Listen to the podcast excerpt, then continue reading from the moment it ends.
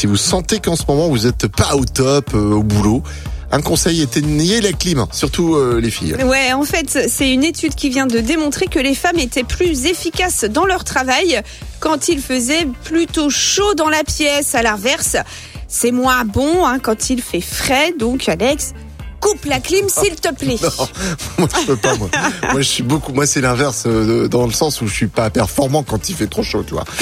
Donc euh, non non, euh, elle a bon dos la clim, mais on va la laisser là. Je te jure que à Oh, 40 c'est tout, degrés, moi je. faire de la je- merde Je ce me. matin, je- ça. ben, non, ça veux, changera hein. pas. Tous les matins, Alex et Aline réveillent les Ardennes. De 6h à 10h, bonjour les Ardennes.